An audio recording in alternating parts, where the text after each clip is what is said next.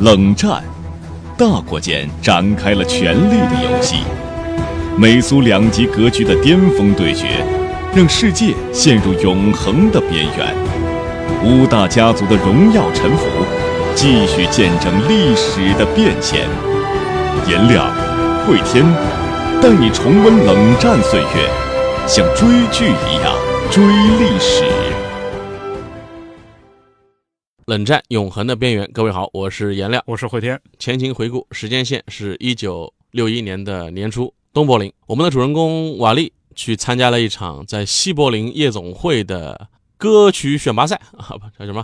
超级男生、超级女生啊，超级乐队，柏林好声音，哎，差不多就这意思吧。这么一个选拔赛啊，而且很很成功，很成功啊！哎。观众的反响很热烈，收获了一个美丽姑娘的青睐。两个人要建一组合，特别美好的一个晚上啊，又是音乐，又是惺惺相惜的年轻人。嗯，但是在回东柏林的路上，边界线上的岗哨上的警察把他们拦了下来。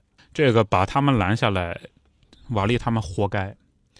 你一边弹着回到美国，在那唱啊，这个我们是一个美国人，回到美国，唱着这个歌，然后你走到离东德警察还有十五米的地方，你才发现啊，你们这种高声放唱的几十米之外都能够听得到，这个只能是活该了，不查你们查谁啊？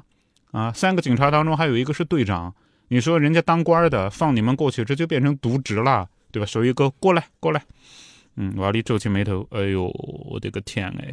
队长对瓦力一伸手，身份证，瓦力掏出来啊，因为虽然只有十五，还是有身份证的呀，对吧？未成年人身份证嘛，掏出来给警察一看，队长说，十五岁啊，出生年月日十五岁嘛，这么晚还在外面晃啊？瓦力咬了自己的舌头一下，什么话都别说，什么话都别说。那，然后呢，队长看了看卡洛琳的身份证，十七了。十七岁怎么跟这个小流氓还混在一起啊？他比你小，看不出来啊！哎呀，这个话让瓦力实在是忍不住了。瓦力脱口而出：“我不是小孩。”队长没理他，然后队长呢就看着卡洛琳：“哎呦，跟个小孩约会啊？你跟我约会不好吗？啊，呃，我是真正的男人。”另外两个东德警察就在那哈哈哈，在那笑。毫无疑问啊，这是聊事儿，啊，聊事儿。后来卡罗琳比较成熟，摇头：“嗯，不。”卡罗琳摇头：“不。”队长被激怒了啊！说你太无理了。当然，瓦力发现很多男人都有这个倾向。那比如说，像女孩表达轻薄，如果女孩不予理睬呢，就会恼羞成怒，恼羞成怒啊，比较狂暴。但如果女孩理睬他们吧，有些人会把这个当做一种鼓励啊。卡洛琳接着说：“还有什么事儿吗？”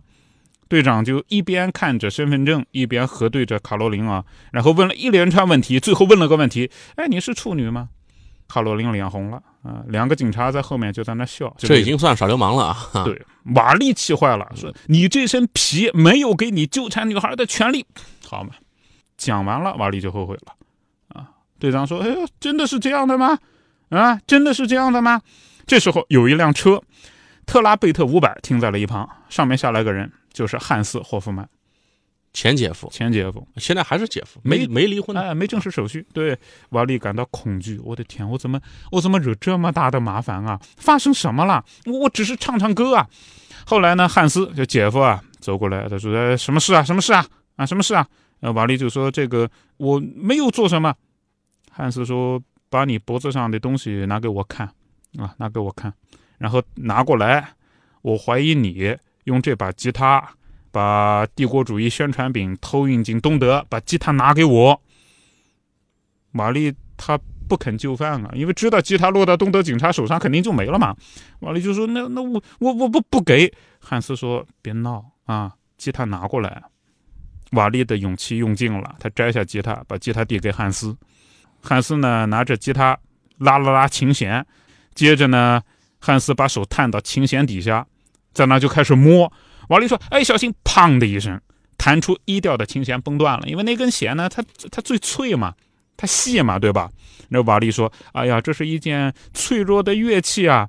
汉斯的手继续在那摸，然后说：“哎，拿拿拿个拿个刀给我。”队长把手伸进外套，从内袋里面呢掏出来一把那个刀，那个刀刃很宽嘛，结实嘛。汉斯就用刀开始割琴弦啊，割断了 B 调，割断了 G 调琴弦，但剩下几根琴弦就粗了，割不断。那瓦力就说：“里面什么都没有，掂掂分量你就知道了嘛。”汉斯笑着看了看瓦利啊，接着呢，用刀锋直接插到了共鸣板里头。那个共鸣板是很薄的一个板子啊，一撬，咔的一下，这结它就毁了，那弦断了还能再续上，共鸣板坏了就基本上这吉他就没用了。对，然后瓦力就在那哭了，汉斯呢就继续重复着动作，吉他变得千疮百孔，表面已经变得非常脆弱了。后来，呃，琴弦拖着琴桥和周围的木头从吉他上脱落，汉斯撬开剩下的木头，又踩了几下，已经碎了嘛，里面是个空的。汉斯对着其他几个警察说：“呃，没有反共宣传品啊。”后来看了看瓦力，汉斯说：“你也是清白的，行，身份证还给他们，让他们走吧。啊，走吧，走吧，走吧，这事儿了了，以后注意，当街不要唱这种反动歌曲。”后来卡罗琳拽着瓦利的胳膊说：“走吧，走吧，咱们离开这儿吧。”啊，瓦利任由卡罗琳拽着自己的手。漫无目的的向前走去，瓦利不停的哭，根本看不清自己要去的方向。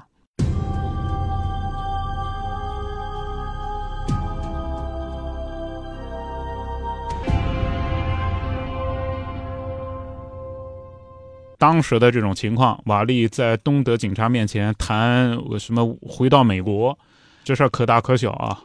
按汉斯这么一处理呢，这是按小的方向走了啊。嗯，如果按大的方向走的话，这个事情是无穷无尽的麻烦。我觉得这汉斯是故意的。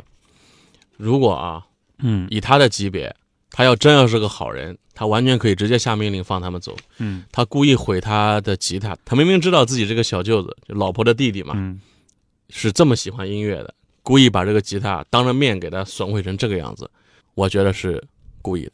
反正我觉得呢，以汉斯他当时说，你是哎想说汉斯想帮他们？我说汉斯这么处理的话，看上去很残暴，但瓦利没有落比较坏的结局，嗯，他就丢了把吉他嘛。要不然的话，你说啊，以汉斯的级别，他有多高？他是个秘密警察的中尉，然后跟三个警察说，哎，放他走，这个不太现实吧？或者说也可能有麻烦吧？啊汉斯选了一个麻烦最小的办法，应该说，但不至于用这种方式啊我觉得这个方式是故意要报复之一啊。反正就是你姐姐弄坏了我的手办，我弄坏你的东西啊。这个你们家里人所有人的心爱之物，我全部要毁掉。嗯好吧，咱们后面再说。那么我们镜头一转，对准一九六一年五月十四号星期天的美国亚特兰大。亚特兰大在佐治亚州啊，乔治呃以及自由之行的通行人已经到了亚特兰大了。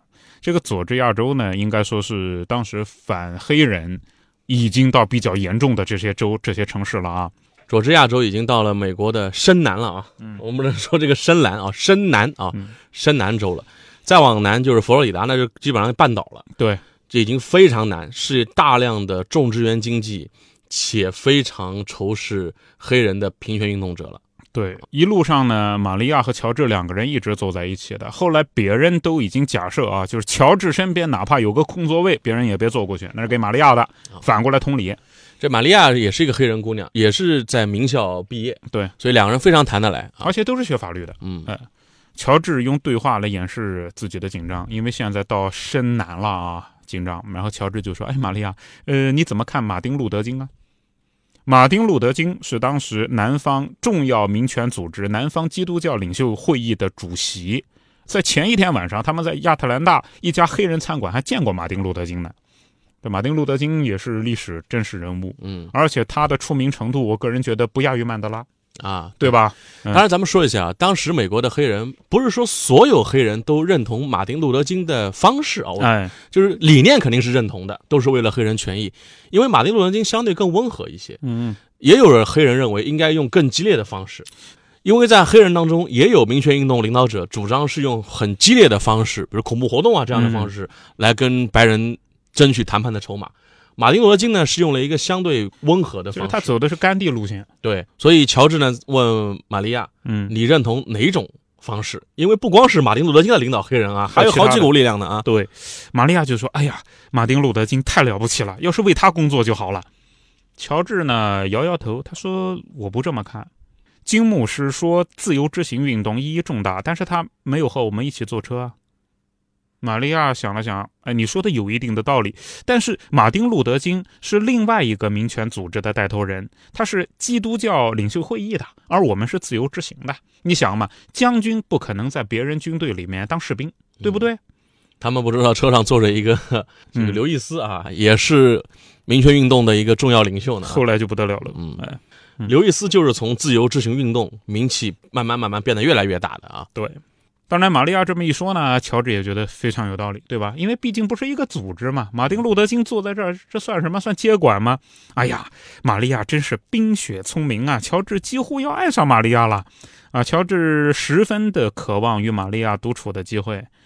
呃，两个人按家庭来说呢，还是比较般配的。两个人就学业来说呢，是统一的，都是搞法律的。嗯，两个人就政治主张来说呢，都是自由之行的。乔治已经能够想象自己和玛利亚到底生几个孩子，以及在哪儿上学了。又想这事儿了。一路之上啊，这个两个小孩儿，你说亲近的机会是肯定没有的。我这说小孩儿是以老大叔来看啊，二十多岁小孩儿，两个小孩儿应该亲近机会是没有。他们晚上呢住一般是住在当地比较有声望的黑人家庭，而在南方有声望的黑人家庭，一般来说都是虔诚的教徒。那么这些教徒呢是不允许家里面的客房当做什么？你说像当初二战的时候黛西搞 party，对吧？什么房间里面男男女女的在一起胡搞，这在虔诚教徒家里面是不能干这种事儿的啊。所以两个人到目前为止肢体动作没有超出过朋友关系，但是这一路上确实会让感情迅速的啊那肯定升温。是升温。共同的爱好，聊人生，聊理想，旅途会让两个人如果搭配的话啊，迅速升温。当然也会让两个不搭调的人迅速暴露问题啊。嗯但后来呢，玛利亚讲了句话，很犹豫啊。他说：“不过讲到马丁·路德·金啊，就有一点我不太不太明白。是这样啊，如果不是马丁·路德·金这么跟我讲话的话，我还以为有人对我调情呢。但、啊，但但他是个牧师，他不能干这个事儿吧？呃，这个点了一点典故啊。对，有典故。啊，后来马丁·路德·金，嗯，私人生活啊，有一些有一些问题啊。后来包括这私人生活也是落在中情局手上的，嗯因为透露他嘛，这后话啊，后话。乔治听到这话呢，也觉得不知道该怎么应对，对吧？但是后来想想看呢，可能是玛利亚理解错了，按说不会。再往后呢，玛利亚又说了另外一件事儿啊，他还是从马丁·路德·金那边听来的，说还有啊，马丁·路德·金跟我说，说我们可能熬不过阿拉巴马，他就这么说的。乔治吓坏了，后来两个人都吓坏了啊！长途汽车缓缓前进。最初几天呢，乔治对于自由之行吧，他的担心是太过平静了。在公共汽车上，在公交站，没有任何人骚扰，甚至有的时候吧，黑人不在一起唱歌嘛，对吧？这个民权歌曲嘛，有白人站在旁边会跟着一起唱，还打拍子。比如说刚开始的时候啊，有自由运动的，已经在南方看到一些，比如说还贴着“白人专用”“有色人种专用”，看着这些字样，自由之行的人呢就会把它撕了，啊，或者呢拿桶油漆把一些字给盖上。当时也没人拦，有些市镇在他们来之前呢，还主动的把一些牌子给下掉了。所以那时候乔治就担心吧，这个没有麻烦，没有麻烦就没有宣传效果。这不同的州之间差别实在太大、啊。对，你再往南边去，晚上出来那就要有事儿。那都是违法的啊。对，反正乔治就觉得，哎呀，这真是惊人的讽刺。从记事儿的时候啊，乔治呢就时不时的被表示说自己的肤色预示着下等。当然，绝大多数时候啊是间接的表述，不会有几个人指着自己鼻子讲啊，说你个小杂种，没有，对吧？因为自己家里面这个势力。小流氓打不过他，有组织的流氓不敢惹他，但是呢，别人会在字里行间啊，会表达出那么一种冠冕堂皇的意思，就是你是个黑人，你你不如我们。乔治呢，之前他就很自信，他说我比百分之九十九的美国白人聪明，我比百分之九十九的美国白人有钱。这就是我们这个作品很有意思的地方、啊。对，乔治此生到此刻为止，他嗯从来没有体会到那种黑人在当时的美国受到的歧视跟压迫。体会到，但他没有、没有真正的被欺负。对嗯他，因为他是一个生活在北方的，我们打引号的上流阶级的嗯，黑人，有钱嘛，他钱是不缺的啊，又就读于名校，很像绿皮书。他如果跟一个就美国底层社会的白人在一起交集的时候，他才能充分体会到那种拧巴对，啊。他是有钱的，有学问的，有有教养的，嗯有地位的黑人，这得碰到一个没文化的白人，他才会体会到啊。对，反正之前呢，按照乔治他说，就是自己一生，别人总是在自己面前呢，有的时候会会冠冕堂皇的表达某一种好像很有礼貌的种族歧视的观点。嗯，这次呢，到南方来，他就想体验一下那种非常下流、非常过分、非常暴力的种族歧视，而且找的就是这种人，对吧？但合着这次来什么事儿都没遇上啊？之前乔治觉得非常的讽刺啊，但是呢，另外一方面，马丁·路德·金的那句话，那说明前方那真的是有事儿了。与此同时，咱们说一下，白宫已经乱了套了。自由之行运动开始之后的第三天，罗伯特·肯尼迪，就是肯尼迪总统的弟弟，当时美国的司法部长，对，兄弟两个，一个总统，一个司法部长。当时呢，罗伯特·肯尼迪他发表演讲说，代表司法部要求加强南方的公民权利，这就说明司法部是有态度的啊。黑人去你们这边，你们不能胡来，你们得尊重美国宪法。但三天之后吧，那个总统肯尼迪，他发表了与弟弟背道而驰的观点。撤回了两项对民权法案的支持，所以就意味着，至少在乔治那个视角来看啊，就司法部长呢，肯尼迪弟弟是支持黑人自由执行运动的，而总统肯尼迪哥哥那对于自由之行呢是敌视态度。嗯，后来乔治想嘛，这不这不拧巴了吗？对，大家这边不要觉得兄弟俩是不是政治主张不一样啊？嗯，肯尼迪家族是一个政治家族，对啊，所有的言论或者说行为。都是以政治的利益最大化为最终目的的。嗯，所有这些摇摆都是根据当时的社情民意以及对于下一次的选举是否有利来做出的。当然，本人肯定有立场，对吧？本人到底是对于黑人运动是怎样的？我们相信本人一定有立场。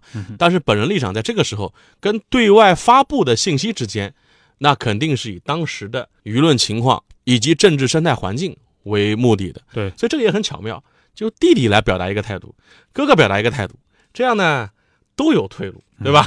这个也分怎么看啊？当时在当时在乔治他们看来呢，就这个白宫传递了混乱的信号，而兄弟两个正在干仗，就这种感觉。到底是支持还是不支持这个活动？一定要支持不支持？你说支持还是不支持？对吧？乔治就心说呢，这种族主义者如果就这么拖的话呢，那咱们自由之行就算失败了。什么事儿都没聊起来，人家背地跟你使阴招，这怎么弄啊？不要急啊，这还没到深南呢。对，后来前四天没事儿啊，运动的第五天，有一位成员呢，因为雇白人擦鞋，黑人雇白人擦鞋，而且警察来盘问的时候啊，黑人坚持自己有这样的权利，被捕了。暴力冲突在第六天爆发了，被打的那个人叫约翰·刘易斯。你看出来了啊！著名的民权运动者啊，对，约翰·刘易斯呢，在南卡罗来纳州的白人厕所遭到了暴徒的袭击，刘易斯被打，刘易斯当时任由对方踢打，没有还手，这是当时就预言好的。对啊，遇到这种情况，我们就被你打，然后让舆论知道这一切。乔治庆幸自己不在。因为呢，乔治他也不知道自己遇到这种情况能不能秉承非暴力不合作啊，这个不暴力反抗，他也不知道自己能。训练的时候是说好都不反抗的。是的，这血气方刚的小伙子真被打了，如果还手的话呢，这个活动的意义就降级了一点。是啊，就变成因为警察来了就定成对殴，明白吧？这个就很讨厌。单方面被打是迫害。哎，那对殴的话嘛，这个警察处理的时候他随便怎么处理都行嘞。所以一定不能还手，但是乔治不知道自己能不能忍得住啊！而且最让人失望的就是刘易斯被打之后的第二天，呃，有报纸嘛，乔治他们也拿到去看，报纸上登了几句，呃，刘易斯自由执行的被打了，但另外一方面呢，报纸的通栏头版头条是艾伦谢泼德进入太空。这是美国第一位进入太空的宇航员，重大历史事件啊！是啊，人类第二个，第一个是苏联嘛，第二个是美国嘛，这是美国第一个进入太空的宇航员呢。伴随着太空竞赛的开始啊，对啊，美国和苏联太空竞赛发宇航员上太空啊，相隔一个月，相隔一个月。第一个是加加林啊，在这个看到通栏标题了以后，乔治他心里想啊，相对于太空竞赛，宇航员进太空，黑人被打算个球啊。接着到了亚特兰大。在亚特兰大下长途车的时候，自由之行的成员们受到了一些人的热烈欢迎啊啊！乔治的热情又恢复了。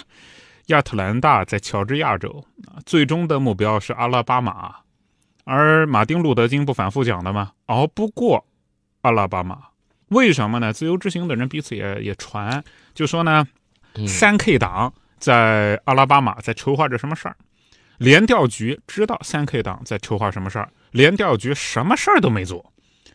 感觉就是纵容三 K 党在南方在搞事儿，等着你们来呢啊！这阿拉巴马州因为黑人也特别多啊，对，州里边的口音都能说明问题。嗯，特别喜欢喊人贝贝，就做什么事儿都喜欢加一个后面加个贝贝。去超市也是贝贝，陌生人之间就是因为黑人多，就是、啊、baby 是吧？啊，baby 啊贝贝，哎贝贝 就是要要贝。确实是因为黑人的影响，口音方面的习惯都有。乔治呢，后来他们就开会嘛，开会的时候彼此议论啊，说实在不行呢，就跟当地警察说一下，我们来是希望发生一些事儿，别回头真的有人。比如说死在这儿，这事情就很啰嗦了，对吧？乔治这点有点幼稚或者不了解情况的啊，他还指望呢，真的事态失控的时候能指望上警察。你要知道，在南方啊，深南州的警察那就自己就是种族主义者啊。是的，当然最后玛利亚问到了确实的消息，当地的警察局局长就是三 K 党党员。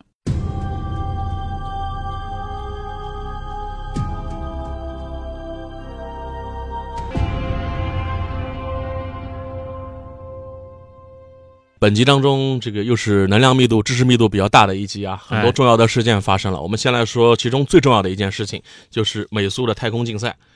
这个美苏太空竞赛啊，当时是美国跟前苏联在冷战期间为了争夺航天实力的最高地位展开的竞赛。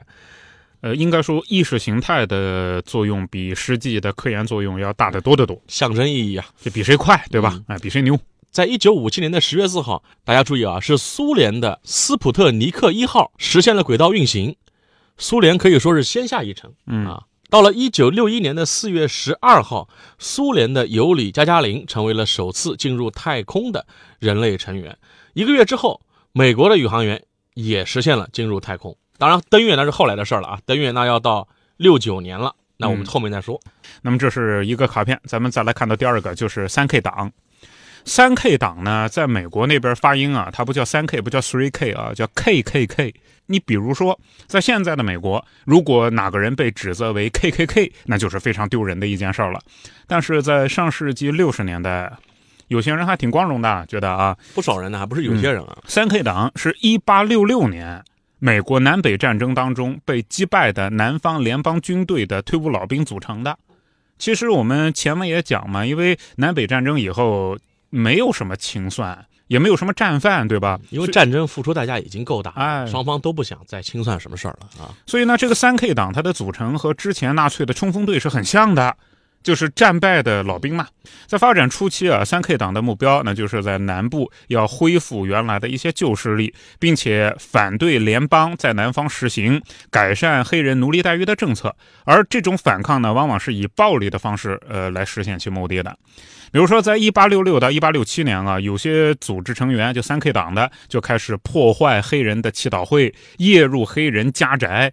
因为美国全民持枪嘛，黑人也有枪嘛，后来就发展到吓黑人的枪。在一八六七年，三 K 党还召开大会呢，发表了由前南方联邦军队乔治高登起草的章程，发展成了一个全国性的三 K 党组织。它是武装。实行种族歧视意图的一个组织。嗯，后来三 K 党闹的实在是过了分，甚至有一种感觉啊，这南北战争打了跟没打一样嘛。在一八七一年，由当时的美国总统格兰特签发了一个三 K 党法案，强行取缔三 K 党，但是名义上是强行取缔，那日后人家多数情况下并没有得到有效控制啊。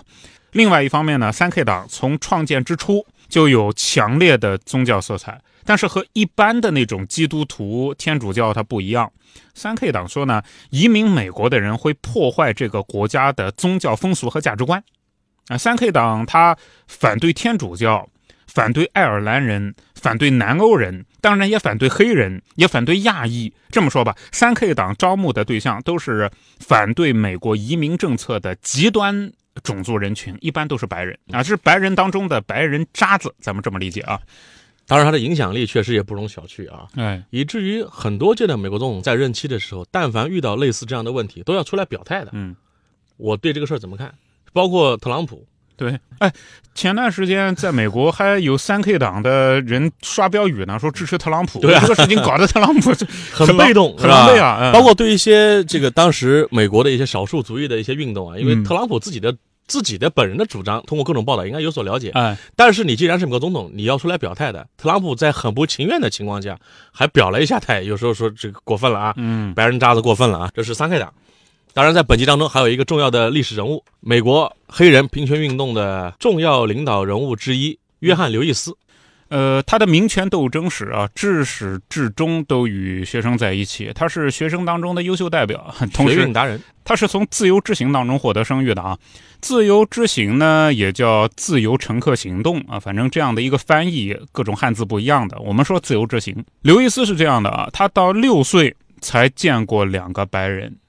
刘易斯一家呢，世代务农，但是刘易斯和其他的同伴不一样，他是希望好好读书。当真是到了帮助家里务农年龄的时候啊，他的家里，尤其是他的父亲刘易斯父亲，都是不希望他读书嘛，希望他干活每次刘易斯都是干活干活，等到校车通过的时候，冲出去，哎，上车。当然，刘易斯这样的好学呢，也是给自己找到了进大学的门票。